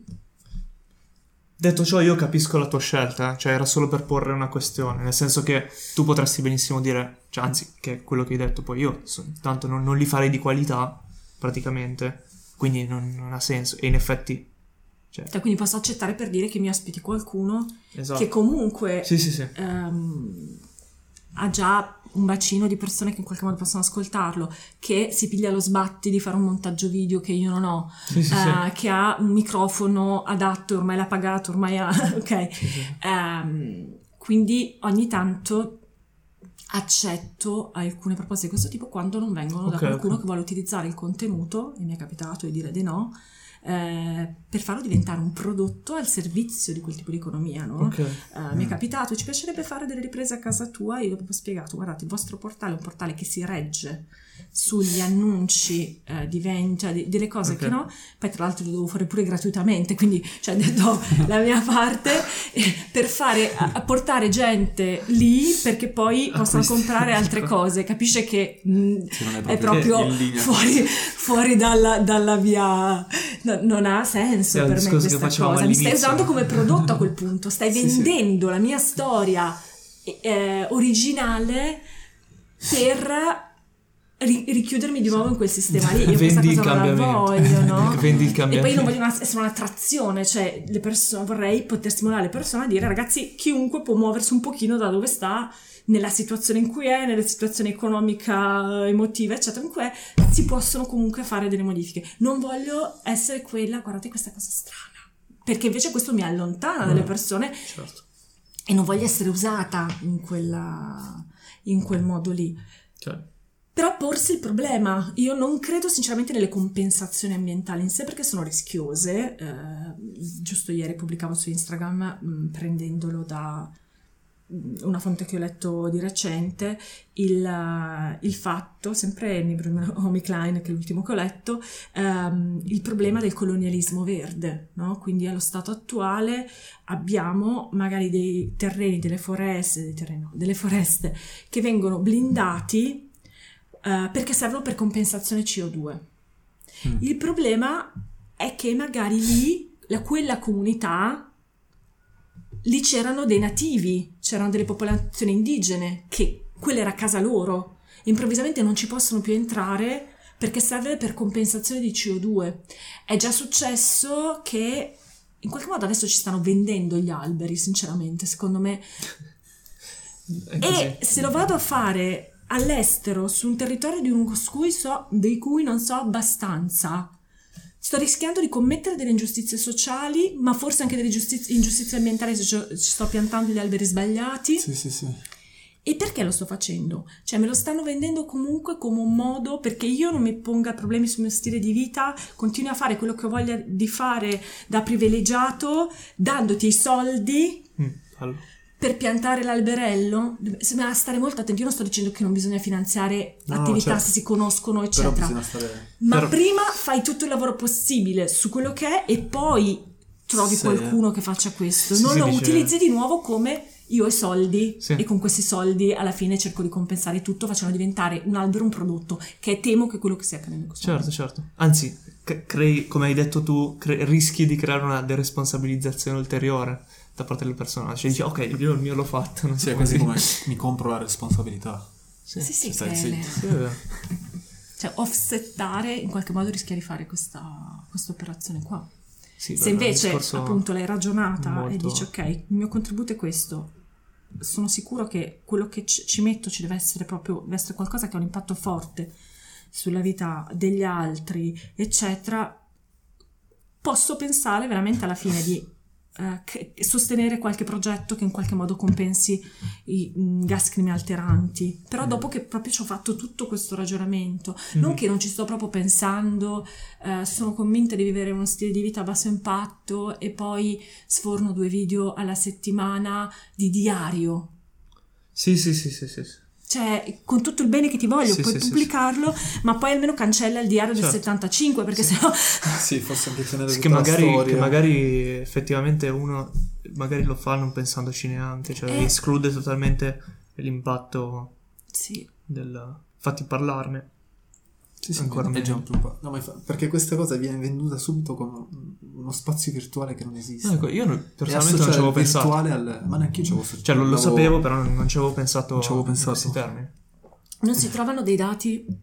Adesso stavo parlando ieri con una ragazza che spero abbia qualche dato in più preciso, cioè tu trovi l'impatto ambientale di una mail, Mm. ehm, trovi forse valore pubblicato, qualcosa che riguardasse i video. A me piacerebbe un fattore di conversione medio Certo. sui giga per dire io so che ho un contratto da 50 giga al mese e io l'internet lo uso solo dal mio cellulare.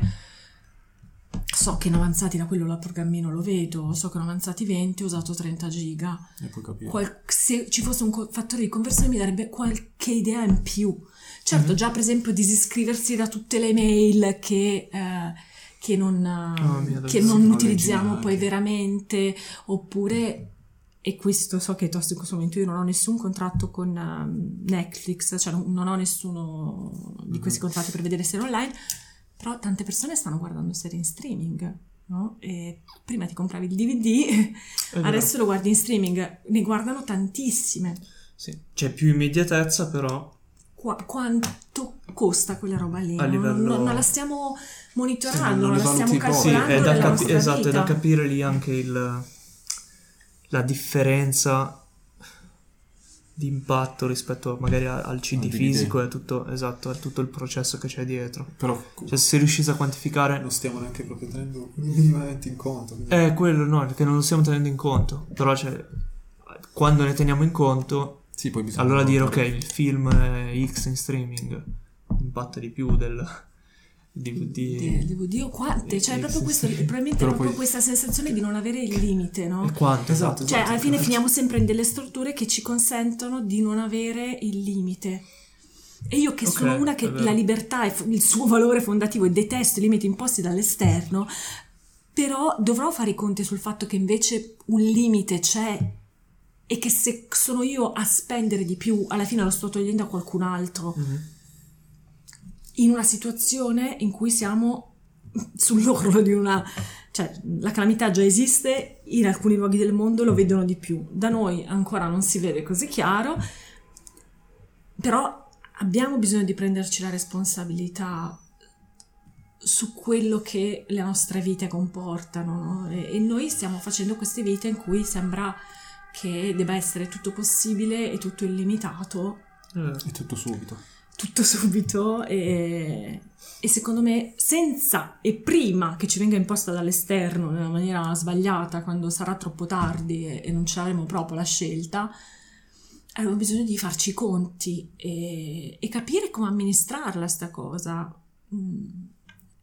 mi fa paura usare il termine limite però materialmente Sì, ci, ci deve essere. cioè, ci è così, essere cioè il pianeta è una roba fisica e al momento comunque le, le risorse che stiamo utilizzando sono cose che passano dalla materia. sì. Qualsiasi cosa. Quals- Qualsiasi- qualsiasi cosa legata alla, alla nostra civiltà. Cioè, giusto, infatti io, io a volte dico, cioè l'amore è una roba che... Ma già se fai sesso ti servono i preservativi, ok? A- al- alle coccole puoi arrivare senza che Sì. sia una cosa che, Sì. che movimenti, però questa frase ci aiuterà a, a catalogare il video su YouTube come non per bambini. perché, perché poi... No, adesso sei obbligato a metterlo, no? Solo che a volte il confine è sottile, invece così... Sì, ce, lo, bannano subito. Ehm, sul tema delle cose a cui non si pensa mai, eh, volevo aggiungere una cosa che riguarda un libro che sta per uscire, di cui ho scritto solo la postfazione. E è edito da Sonda, Voglio una vita 100% green, il titolo italiano Famiglia in transizione, Mm. il titolo francese. E mm, una cosa che ho scoperto lì che non avevo ancora trovato, almeno non così chiara, è proprio quanto sia l'impatto, per esempio, del dove teniamo il denaro. Allora, io non ce ne ho proprio in questo momento, ho solo debiti, quindi... Ma ehm, anche avere pochi soldi da parte, se sono messi in una banca che poi li utilizza per determinate attività, quindi magari finanzia, mh, al di là proprio di cose eticamente aberranti tipo armi o cose del genere, eh, magari eh, finanzia chi estrae combustibili fossili, per Mhm. esempio, no? Sì, sì, sì. E in quel libro c'è proprio il calcolo dell'impronta, diciamo, dell'impatto di quella famiglia specifica, sono eh, mamma, papà e due bambini.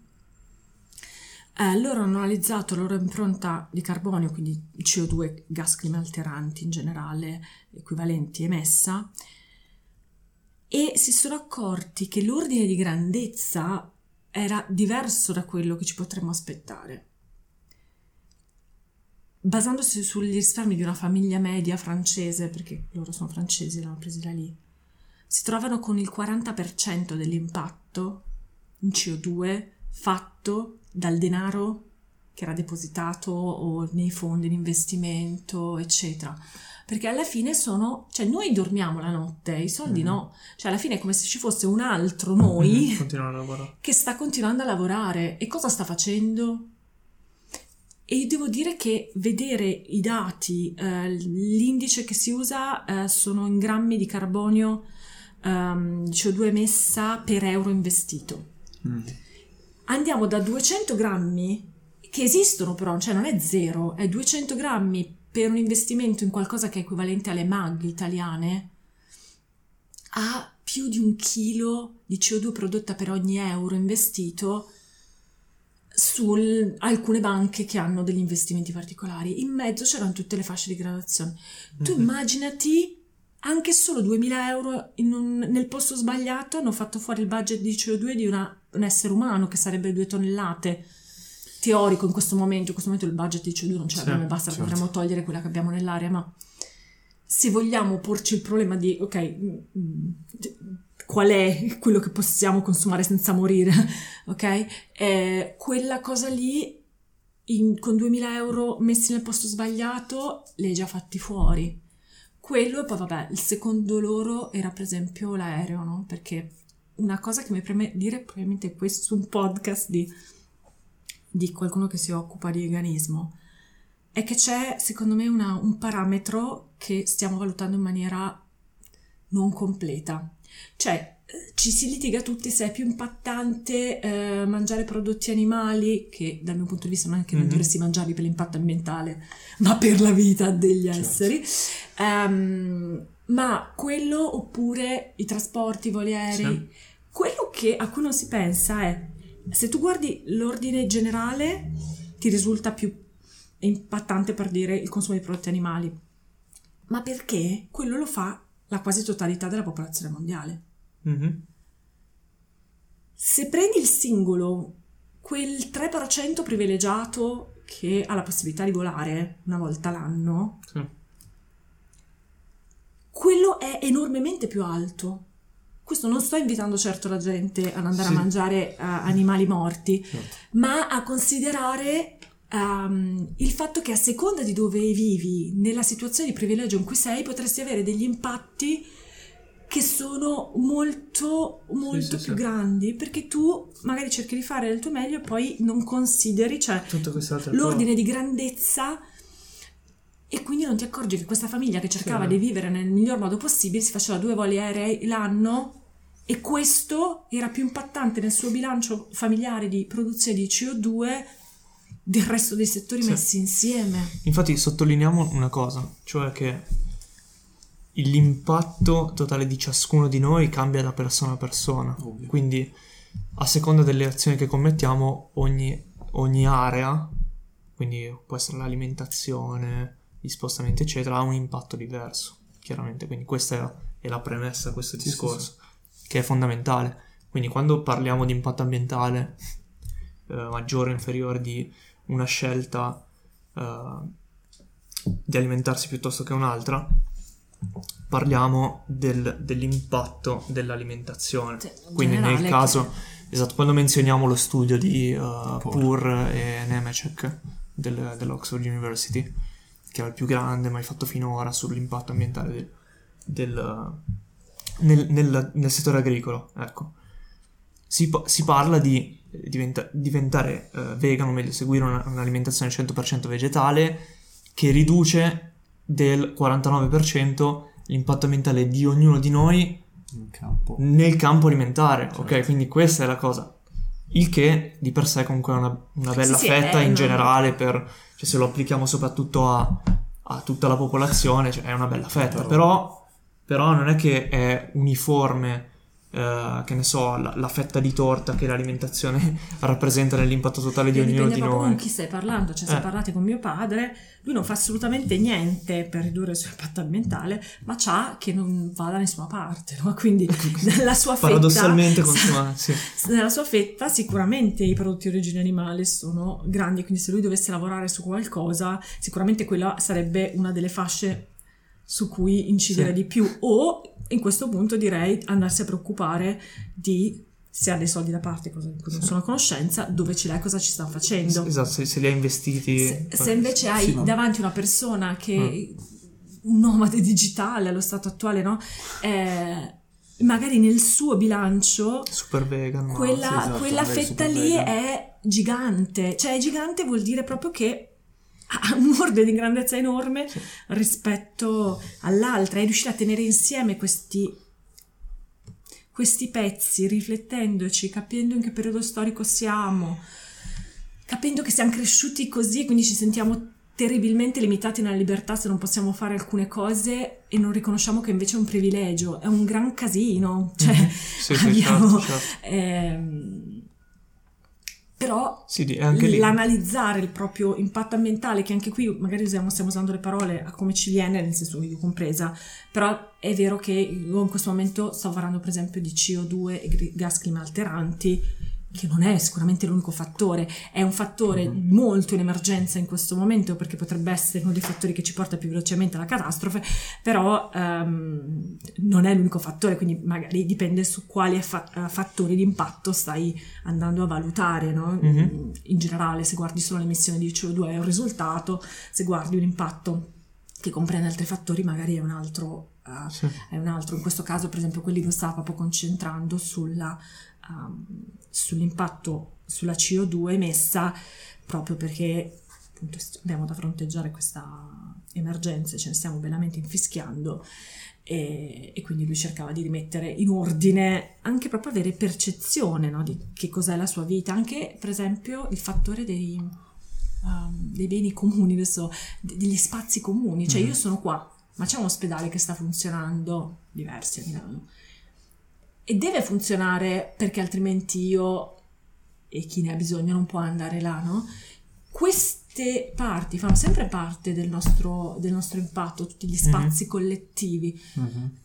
Potremmo lavorarci rendendoli delle, eh, degli spazi che non sono dei colabrodi a livello energetico, e questo sarebbe sicuramente una proposta, però intanto ci sono, quindi io Sì, sì, sì. anche se sto ferma immobile eh, e anche modo. se non ho una casa probabilmente, quell'impatto è comunque ehm, una cosa che io ho bisogno di considerare, cioè solo per stare al mondo comunque ho bisogno che ci sia una struttura in cui andare se ho qualcosa che non va.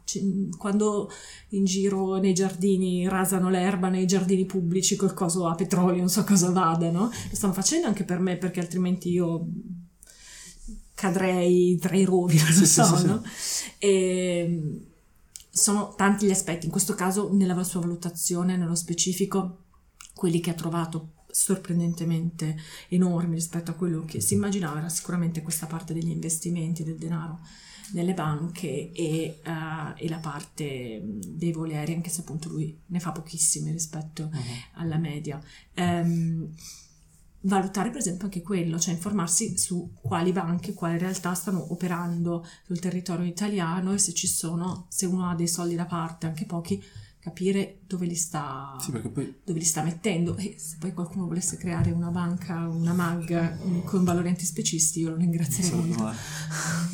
No, nel senso, perché poi anche quando tu dai i soldi alla banca, poi effettivamente non sai, non hai la minima idea di cosa, di in che modo stanno gestendo i tuoi soldi, Mm. in che modo, dove il tuo euro viene, cioè, viene usato e che cosa sta andando a finanziare. Sì, devi sempre un attimo sapere Cioè, anche in se- cosa stai, magari cioè, quando scegli di fare un investimento, magari. no? Che cosa? Cioè, No, però mettendo anche semplicemente i, i soldi Anche nel su tuo conto conto, corrente. poi quei soldi la banca li Sì, usa lo- eh, sì, sì, certo. per, per fatti Hai- loro e quindi non, non sai, non hai la minima... Più che altro noi non sappiamo neanche allo- come funzionano alla- queste alla- fine. Sì, siamo cioè, allontanati. pubblica, pubblica l'elenco di attività finanziate, per esempio.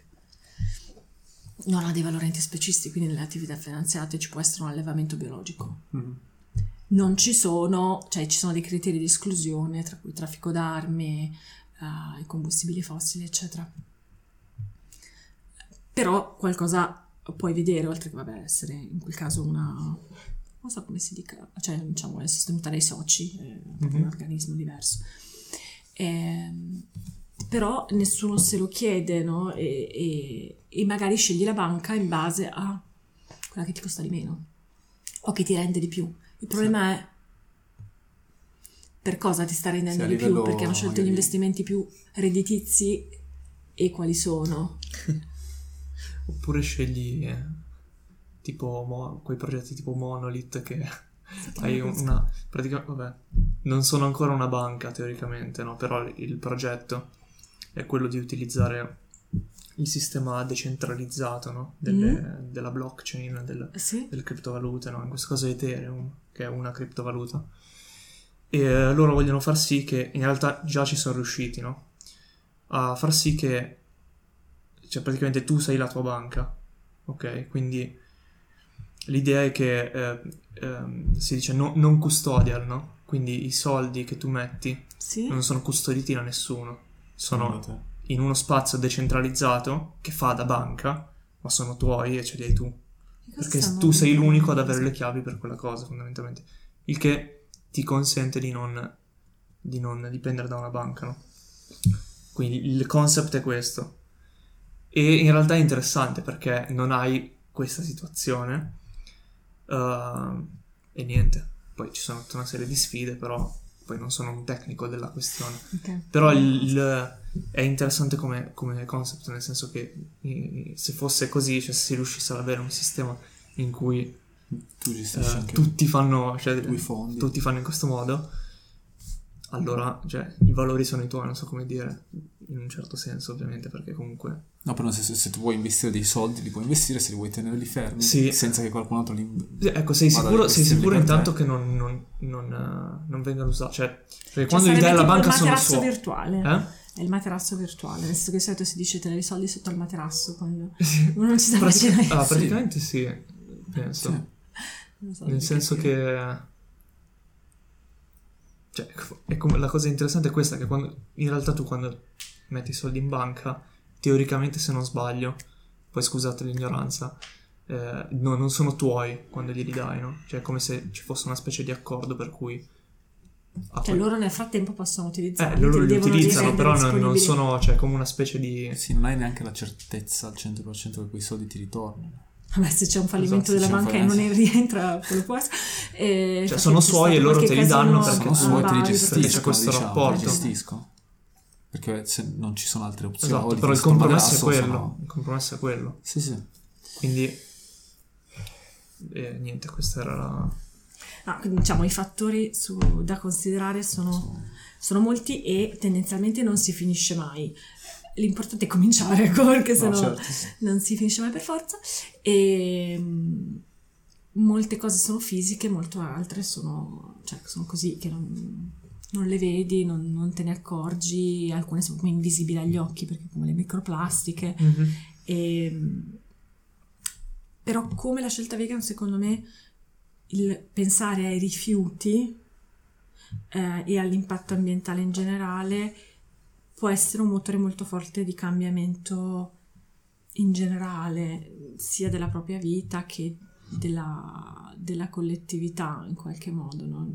Ti dà un'occasione, in verità per me per esempio, cercare di non produrre rifiuti a livello fisico, anche solo all'inizio, ehm, cioè alla fine ti costringe a, riva- a ripensare a tutti gli aspetti della tua vita, che è quello che tendenzialmente nessuno fa mai, no?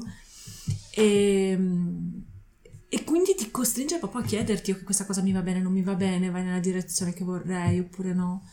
E, Ti rende e quindi secondo me è, un- è una grande occasione, ecco, mm, anche proprio per se stessi, Mhm. oltre perché appunto cioè, siamo collegati con tutto il resto e quindi se noi facciamo delle cose senza pensare a tutti gli altri abitanti del pianeta, il pianeta in sé, non siamo un granché furbi, ecco, e, e stiamo facendo danno. Io tendenzialmente vorrei vivere senza che la mia vita fosse appoggiata sulla sofferenza di qualcun altro. Che poi è la base del sistema, del sistema che abbiamo costruito. Esattamente. e quindi, Quindi ce l'abbiamo nel lavoro Esatto. fare. però, questo non deve essere scoraggiante non, non fare niente, diciamo. Va bene. Boh, secondo me... Niente outro creepy.